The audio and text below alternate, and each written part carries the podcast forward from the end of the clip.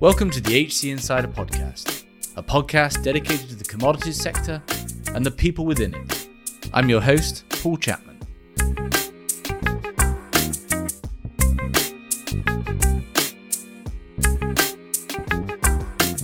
Today we're talking to Commissioner Summer Mersinger. Summer is a commissioner at the CFTC, and we're talking about what is that organization, what's its role, and what are some of the key challenges it sees in regulating the commodity markets in a period of energy transition and rapid market development. As always, you can support the show by please leaving a review on the platform you're listening on, and I hope you enjoyed the episode. Summer, welcome to the podcast. Thank you. I'm I'm excited to be here. Okay, so we're talking about the CFTC, the Commodity Trading Futures Commission, its remit, and also what are the key challenges or questions that it's that it's confronting right now. Before we go too far, for the benefit of our of our global audience, can you just explain what the CFTC is and its remit? Yeah, absolutely. Um, and I do have to start with a standard disclaimer um, that the views I express are my own and they do not reflect the reviews of the Commission and my fellow commissioners. With that, uh, just kind of a little background on the CFTC, which is the Commodity Futures Trading Commission. We oversee the derivatives markets. So, we're really looking at the the futures markets and how those markets are functioning, um, what they're meant to do. You know, offer price discovery and, and, and hedging functions. Where the agency started was actually in agriculture commodities. So originally we were a division under the U.S. Department of Agriculture. As the agency grew, it, it made sense to kind of spin it out of USDA, but that's kind of our, our background. So we do talk a lot about agricultural commodities and the commodities futures on agricultural products, although it is a very small percentage of the markets we oversee at this point. Um, and as the market regulator, we are really working with the exchanges, the market participants, the end users to make sure that that the markets are running smoothly, that there's significant capital to ensure that they are, are safe, that they're liquid, and to kind of protect the overall system. There's a lot in there. What is an in, by being an independent government agency? What does that actually mean, and and where does enforcement sit? Yep, absolutely. So we actually, you know, if you're if you're looking at a government, you know, if you were to to look at kind of the how does this all fall, you know, we we do report to the the president. So it's it's not a you know agency under any of the the other departments. So we're we're led by a five person commission um, and it's a bipartisan commission with at least three of the commissioners have to be the party of the president as commissioners we are um, we're nominated by the president and we're confirmed by the senate our oversight committee in Congress is the House and Senate Agriculture Committees, which is very unusual for a financial regulator. We do have an enforcement division. It's a civil enforcement, so we're not enforcing any criminal penalties here or criminal statute. It's all civil. They're within our divi- within our agency as well. And so we while we have this regulatory piece and rulemaking piece, we also have enforcement. And so a lot of times we'll working with maybe the Department of Justice, with the SEC, maybe with the state's attorney general bringing other, you know, they may be bringing the criminal charges, but it is it's a pretty robust enforcement program. And and the fines are just staying on that a moment because obviously mm-hmm. the fines are quite fantastic in terms of scale. Yeah. And you know there was a, recently a, a payout to a whistleblower under the whistleblower scheme of some two hundred million or so. I mean, an, mm-hmm. an incredible amount and and interestingly, from the the the the commodity trading community, I think they feel, or the, the general sentiment would be one of that the CFTC is very active compared to oversight over other industries, and actually, you know, has a very consequential role to play, uh, and, and is is um, has has certainly has teeth. Yes, yeah, absolutely. Yeah, if you look at some of our more recent settlements, the whistleblower claims that come with it, you know, it, it, is very, we have a very active enforcement division. It's the largest division at our agency, actually. I, I would say, you know, it probably a third of our staff are in the enforcement division. So eh, the idea is these markets work when people, you know, follow the rules and know that if you don't follow the rules that someone's going to catch you, you know, and and so it's it's a little bit of deterrence and hoping that people are seeing that we're watching and that you know if we see something we we are going to catch it and we are going to bring a case. We have a very active whistleblower program for the same reason. So we get a lot of kind of insiders who see something and and bring that to our attention through our whistleblower office. And i would say right now for personally as a commissioner i think almost 90% of my work is really reviewing um, enforcement matters. So we are we are a strong market enforcement agency mm. in addition to you know being a regulator how do you obviously the commodity markets are, are very much global and you know price some prices are set outside the united states outside of those exchanges the cme or whatever it might be how do you you know what are your equivalent agencies in the other commodity trading hubs and and what is the interaction between those agencies yeah, we work very closely with our international counterparts. So whether it's FCA in the UK, um, ESMA in in the EU, we just did in our open meeting last month we just did a capital comparability determination proposal with the japanese security clearance. Uh, so we have to be in constant contact with with our kind of sister agencies in other countries but we figure out okay who's the equivalent regulator in this country? And a lot of times we have MOUs with other country regulators. We work with some international bodies that that you know kind of try to look at these markets more globally. A lot of times on the enforcement side, you know, if we have to get information or subpoena someone or get bank records in another country, we can use our MOUs to cooperate um, with their kind of enforcement divisions to help us get the information we need to bring our case. So we have a very robust international uh, cooperation with with counterparts and and it and again that's another unique thing about our agency when you think about financial regulators uh, um, a lot of our financial regulators are really just looking at the U.S. financial system. One of the, so one of the things that strikes me about the commodities sector in general is that it is the last 20 years has been characterized by rapid evo- rapidly evolving markets rapidly evolving um, opportunities and led by private companies right? We think about the power markets and the gas markets. And one of the things that you you you mentioned uh, the last time we, we met obviously regulators by their nature are backward looking how does that circle get squared in terms of you know for for lots of the trades that were developed at you know god forbid i mention enron but you know um, some of this stuff just didn't have clear regulatory guidance attached to it at the time how, do, how does that work i mean and that's going to be relevant right now as we talk later on about cryptocurrencies and where they sit but how, do, how does how does that work yeah, it is. It, is tough because regulators are always looking at the previous crisis and trying to figure out how to prevent that from happening. And, you know, we, it could be things evolve so quickly that, you know, what you were looking at from before it's it doesn't even exist anymore you know everybody's moving in a different direction so sometimes you have to take a step back and look at okay here are the regulations and and the CFTC because we are a market regulator our our regulations are more we call it principle based where we don't have prescriptive rules for how things have to work. That gives us a lot of flexibility when we're looking at something new and changing. Okay you know what is it we're looking at?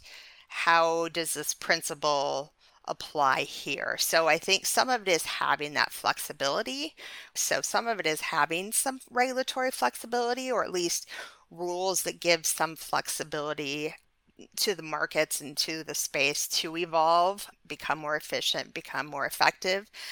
And I think the other thing that we have to do is, you know, yeah, we need to learn the lessons of the past and we need to see what worked and what didn't, but we can't stop looking ahead. We can't stop learning about new markets about what's what's going on one thing we we do that's unique at the cftc it, at least the way we approach our advisory committees is unique so a lot of government agencies have these advisory committees, um, and they're really just industry stakeholders that help advise policy. And I think some of the other agencies, it's more of a um, just kind of a ceremonial type thing where we actually are very intentional with our advisory committees a lot of our rulemaking actually comes out of suggestions that come from our advisory committees. And so it really is stakeholders helping us write the rules of the road or look down the road and see what regulations might need to change or need to be put in place. And that helps us stay ahead um, and and look look down the road a little bit. But we also need to be talking to stakeholders and those in the market saying, okay, what's going on now?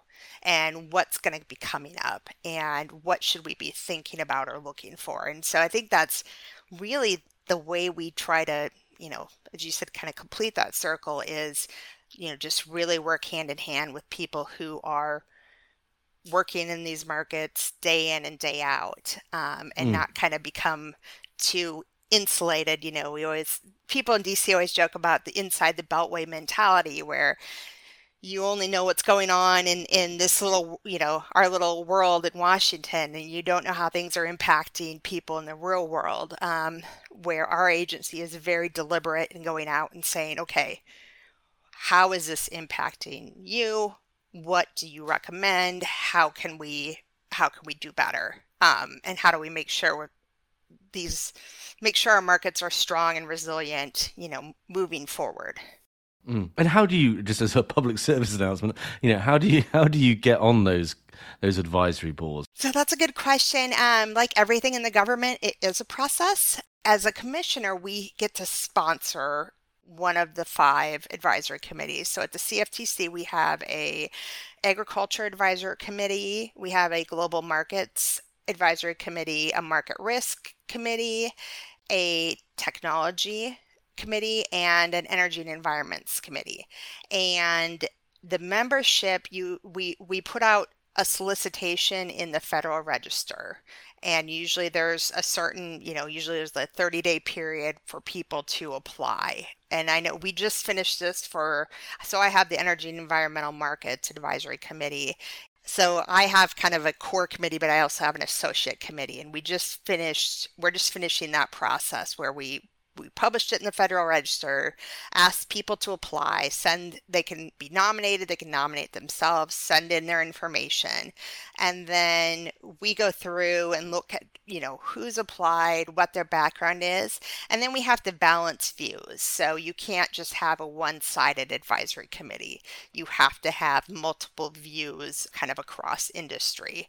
Each of these committees have different terms it might be a three year term, it might be a one year term. You can also go on the CFTC's website and go to advisory committees, and it shows you all the advisory committees and which ones are currently looking for members. It's a little bit up to the sponsor within certain parameters of, of balancing views. And, and, and silly question is it are you are you on the board as an advisor uh, so as an individual you're representing your company and that's kind of how we look at it for balancing they're really providing insight and advice based on their industry and their company and their background. Yeah. And we also have like interest groups. We have usually, you know, some public interest groups. We have academics. So you can also have other government agency experts on the advisory committee as well. Perfect. Okay, so and that does you know raise an interesting question. I guess we'll we can wrap up with our next segment about where the remit lies, and you know So we talked about sort of what are sort of you know three things that are, are facing the CFTC today. We've covered on a previous episode we've done in, together in a panel the the challenges around margin calls and liquidity and so forth. So the the first one that you actually raised was, and, this ties in with what the SEC's proposed uh, rulings about disclosures on this subject is energy transition and something that this phrase yes. transition risk. which is quite a nebulous one, and and it ties in where you know the SEC comes in, where the FERC comes in, and where what the CFTC's role is in all this. But what do you mean by transition risk, and how is the CFTC thinking about this in the context of stable markets? Right. I think where where I look at transition risk is kind of in the broader discussion of financial risk due to climate change. So we've had a lot of focus on that in the last few years of what will climate change mean financially for for industry, for the financial sector. And while I you know, I think that's an important focus, I think sometimes people get too far ahead and they forget that there's going to be some financial concerns in that transition period. So going from fossil fuel reliance to renewable is not an overnight thing. You know, it's going to take time. And it's going to cost money as well. And so, this idea that there's going to be some risk to the financial system in trying to make that move. And what's interesting with our markets is, you know, we have a number of traditional energy futures markets. Um, got oil contracts, we have natural gas contracts. We kind of have some of those traditional physical commodity um, in the energy space. But we also have some of the new contracts, some of the voluntary carbon contracts, and um, a number of kind of environmental indexes. So we're kind of in this interesting spot where we can see both markets and and how they're reacting. And for me, I when I look at our our futures markets, I think they're going to be important tools for for industry during this time of transition. So being able to try to hedge some of the risk of supply and cost it's going to be important. And so we we want to make sure that these futures markets are liquid that they that they are available that companies can use them to hedge. But at the same time you know our markets are sensitive to kind of on the ground everyday occurrences. Um, so so our futures markets are very sensitive to the physical spot market and what happens in the physical spot market is is also of interest to us. And so uh, one of the things that that we're probably going to look at with my advisory committee is as we are trying to move towards more renewable energy, we're seeing less and less investment in some of the traditional energy infrastructure. And as that investment, you know, goes away or, or starts to shrink, that gets more and more difficult to one access the needed physical supply and just continues to increase that cost. So, you know, what is that going to do to the the futures markets moving forward as we have these kind of disruptions on the physical supply side due to lack of investment in infrastructure. It is just this period of time where, you know, it's going to be tricky moving from fossil fuels to renewables. And there's a lot of financial risk in that period of time that I think gets overlooked occasionally. So yeah, uh, it's it's fascinating. We, you know, as as markets shrink, they degrade and they become more volatile, right? We've said that quite a few times on this on this show.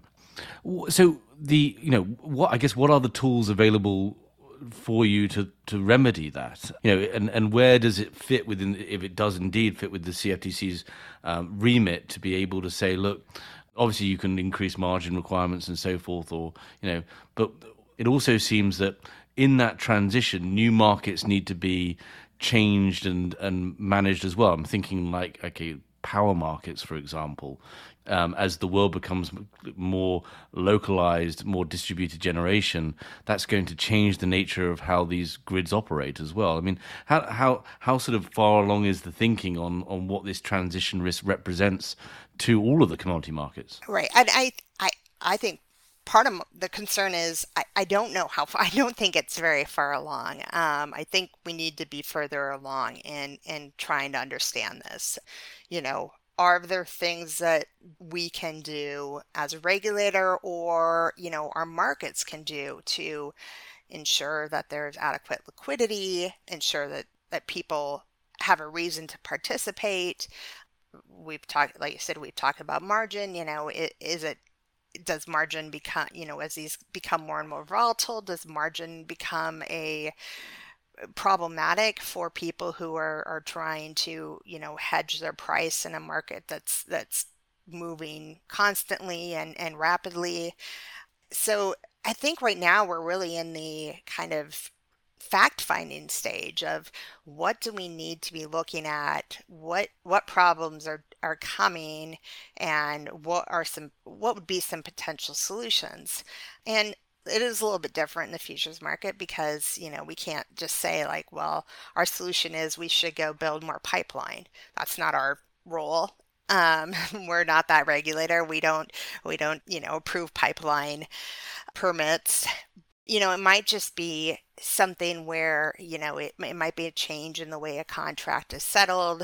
You know there might be more something more substantive we can do on the rulemaking side. Um, but right now we just we just need to be thinking about it looking at it and talking about it um, and, and i think that's kind of the the place we're in right now is really just mm. a fact fact finding stage it's almost upon us already though right i think yeah. you know um, we're already looking at highly volatile markets just as a consequence of three years worth of, or well, you know, okay, let's say a decade's worth of underinvestment in hydrocarbons.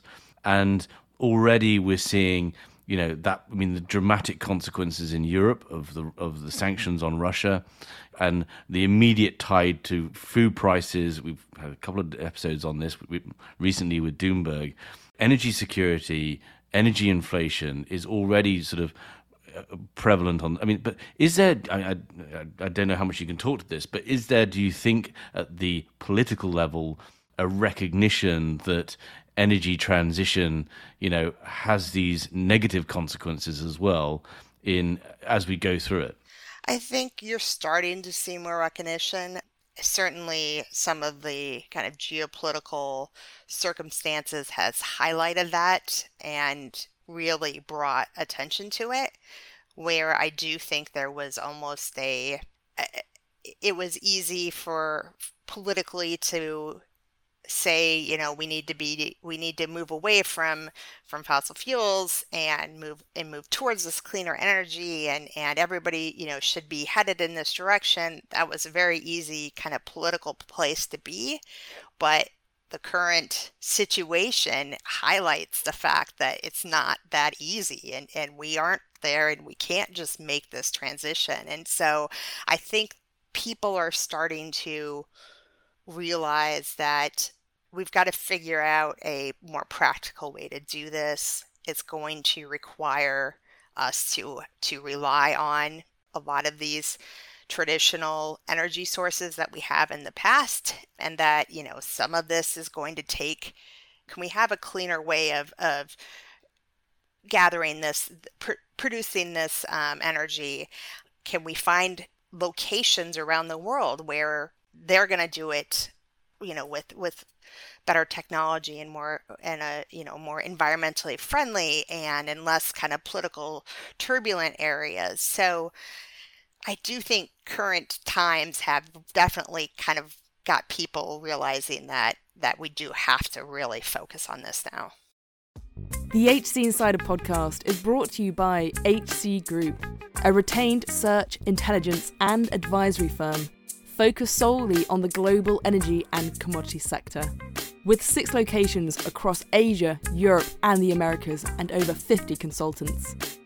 To find out more, go to our website hcgroup.global. There, you can also sign up for our HC Insider content for more interviews and white papers on relevant trends and talent impacts in the commodities world. Where does so there's a lot of narrative out there, and it makes sense to me that if we can give carbon a price, you know that removes some of the uncertainty around investing in much needed hydrocarbons on this transition journey. To date, the US, you know, at the federal level, hasn't taken this on. You know, we're seeing obviously uh, there's, there's obviously demand out there. You can see that in the uptake of voluntary credits where does the CFT, you know, is, is that on the agenda?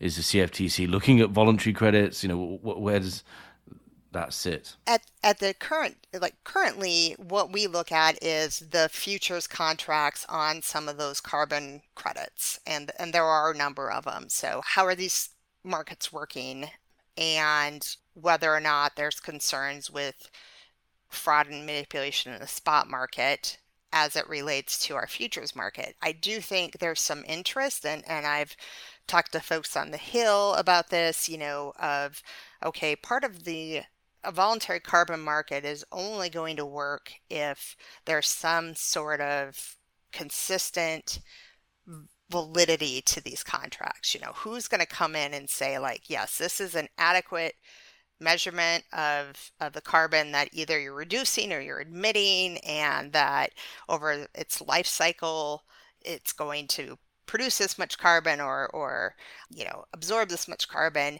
You know there's really not there's some there there are some kind of standard setting bodies that that have popped up but i think a lot of individuals want to see maybe a government validator of sorts or a government agency overseeing the validators. And so I know there's some interest there and look at the CFTC as, as a potential um, agency to do that. But it's it's tough because there's just so many questions around carbon capture and you know how you're going to ensure that you know that the same person isn't isn't getting credit for the same project and it would be a big undertaking um, and so i'm i'm kind of in the you know let's let's see how this goes let's see how how private industry does with it. I i like market-based solutions over government solutions but there is definitely this question and interest in you know would the cftc be the right place to kind of oversee some of the carbon spot markets, specifically around kind of validating these these mm. credits.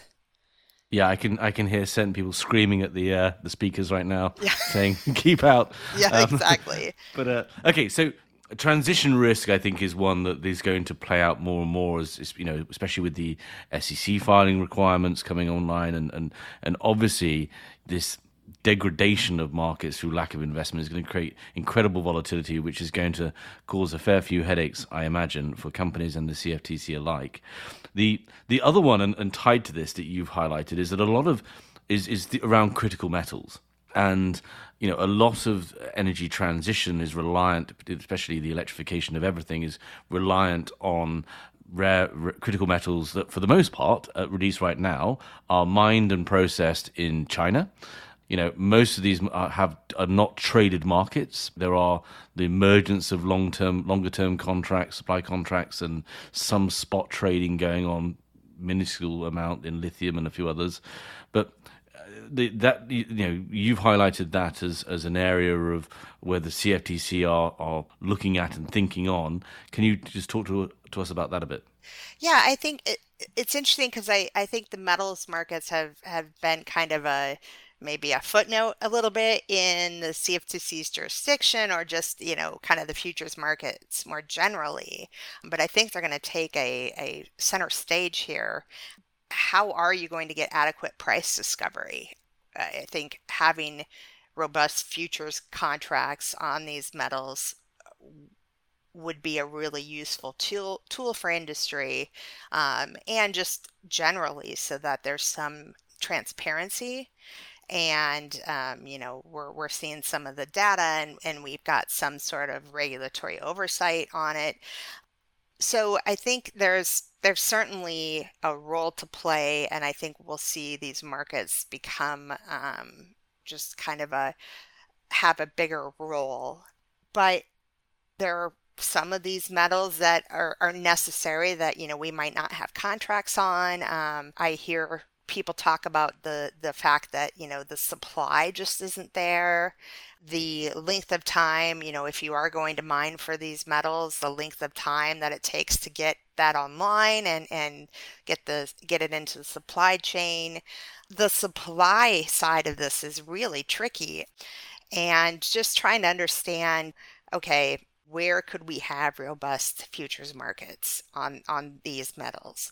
And given the importance of them from everything from an electric vehicle to a windmill it's all of the renewable energy relies heavily on these on these metals. And so i think it's they're going to become really important markets. And so again it's kind of fact finding trying to figure out what do we need to know what do we need to look at what's going on now what might go on.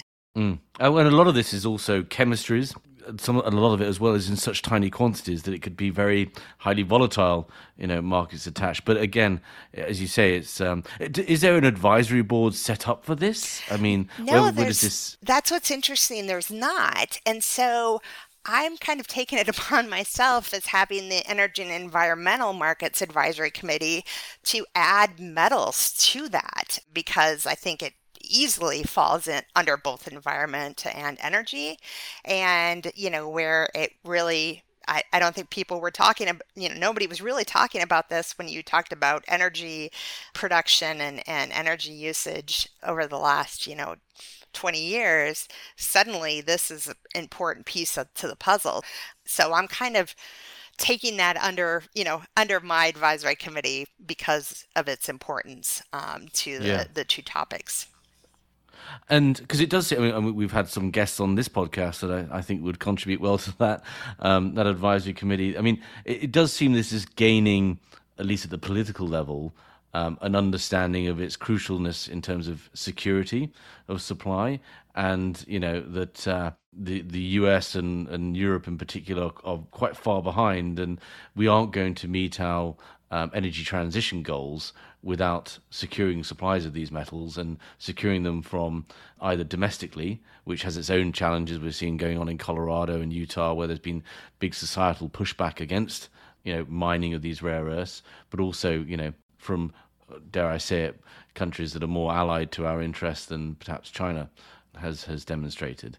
So okay, so um, the the final one that just in, time is marching on, which is fascinating, is obviously cryptocurrencies, blockchain technology, and just this explosion of not only just different currencies and so forth, but also use cases and almost, you know, exchanges started to be talked about that are powered by blockchain, utilizing that power of transparency and and, and fidelity that it that, that it, it has, and also tied to, in particular, when it comes to commodities, being able to solve for some of the challenges that the current exchanges have, which is, you know, we're not talking about provenance and and so forth and sustainability attributes, which a blockchain technologies could easily incorporate and make efficient to trace and track. And we're starting to see that, you know, with some of the miners and so on. But of course, this is such a new technology that we're still at a debate whether it's a security or a commodity, right? Yeah. the, the yeah, no, it's it's tricky. You know, it's funny if you kind of talk about the top three issues faced by the CFTC. CFTC, I think some days it's crypto, crypto, and crypto because um, it seems to be um, what I sucking the oxygen out of the room. Um, and it's a legally fascinating space because you could put almost anything, uh, any financial instrument, really anything, and make it a digital asset and put it on the blockchain. So I, I often get questioned like, well, can you guys just put make a list, list everything that's a commodity. The SEC will list everything that's a security, and and then you guys can move go upon your way and, and regulate. It's not that easy. Might not be either one, or it, it could change. The the the underlying assets or, or algorithm or whatever can change and, and it could move between a commodity or a security and so it is it is very tricky to say, okay, who's regulating this space? I would say in the United States right now, just basic purchasing and selling cryptocurrency. There's not somebody who is overseeing those entities that are the exchanges and markets for these these assets. There's there's they do not have a specific regulator. Some of them are registered in states i know um, new york has done a good job of of trying to come up with kind of some state law wyoming as well. So there are some states that that have built systems to to try to regulate um, these markets and they they can register within the state. But as far as if someone thinks that there's a federal regulator looking over these markets day in and day out. They're just not so, um, so and that that's, that's a concern. Yeah. So so just to understand that right? So at the moment you know we're looking at say i don't know coinbase right? Or you know no one is sitting there. There's no the SEC nor the CFTC has eyes on that to work out whether there is um, that is a functioning exchange when it comes to trading Bitcoin, for example. You know, for the CFTC, we we are kind of limited in our ability to go after fraud and manipulation in those spot markets where we have an existing futures contract. So, you know, we have, there are futures on Bitcoin. So if there's fraud and manipulation in Bitcoin, we can go you know we can we can use our enforcement authority there but we we can't go in and do any sort of examination of these or audits of these companies because we don't have that regulatory oversight. Oh, so, because they're in the Philippines or something like that. Right, right, exactly.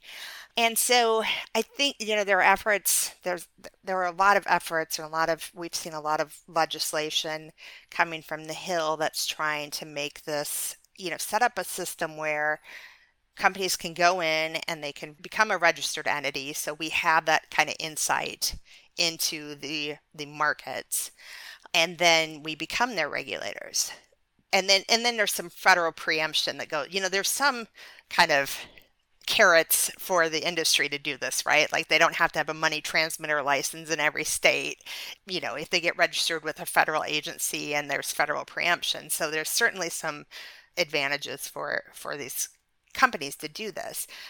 What's tricky is when you get back down to the actual product, even if you are a registered CFTC exchange, but you are you are you have a security, you know, the SEC has that jurisdiction.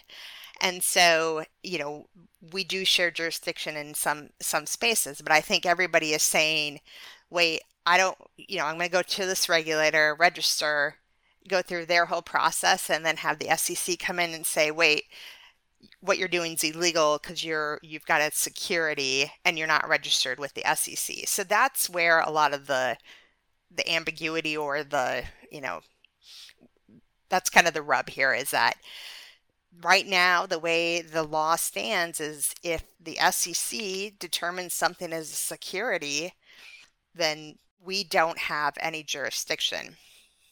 It's over to them, and and as we you know, Mr. Gensler is obviously very interested in this subject, yes. given his lectures at MIT and so forth. So it's it's eyes on from them. It's also analogous in some ways to the carbon markets as well, right? Where there's a, a, a greater desire to avoid these things being calculated as royalties and then sec- therefore securities, right? And I, and I think the answer to all of this is the better the more clarity around what these things are, and presumably it comes in the fashion of industry engaging with the regulators to, to work together on this, then actually we, we should be able to unlock these opportunities more quickly because I think you know certainly something that's come on time and time again is in the same way that carbon markets might be unlocking that energy transition Gordian knot, blockchain technologies are potentially a, a, great way of unlocking some of the challenges around trading commodities as yeah. well with greater transparency.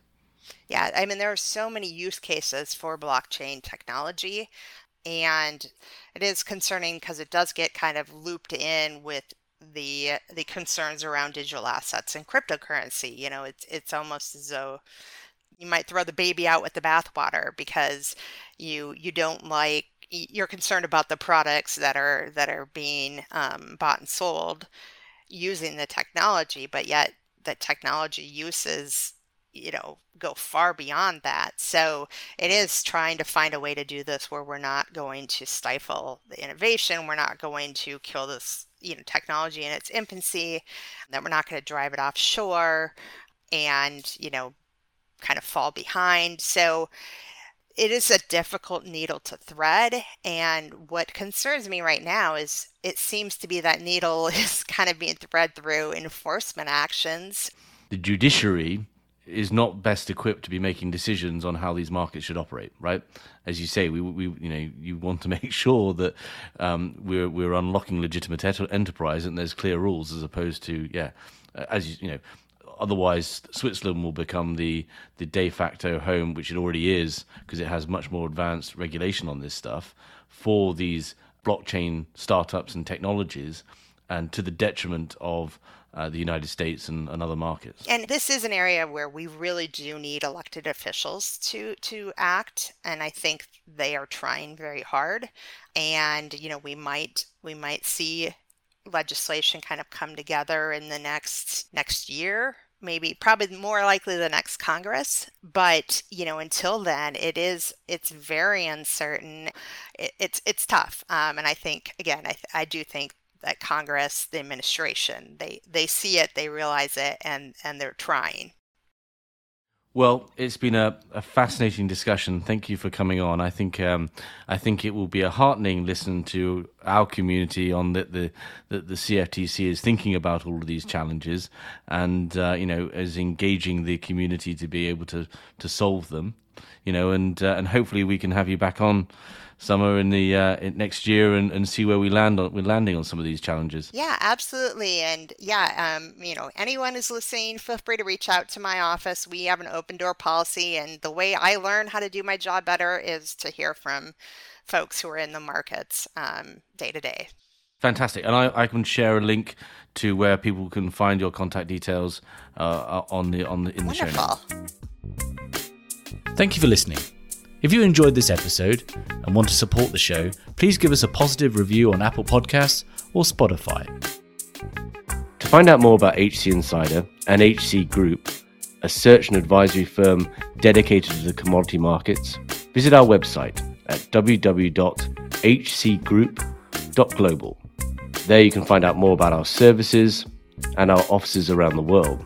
There you can also find more content from interviews to insight pieces to more podcasts focused on the commodity value chains. Thanks again for listening.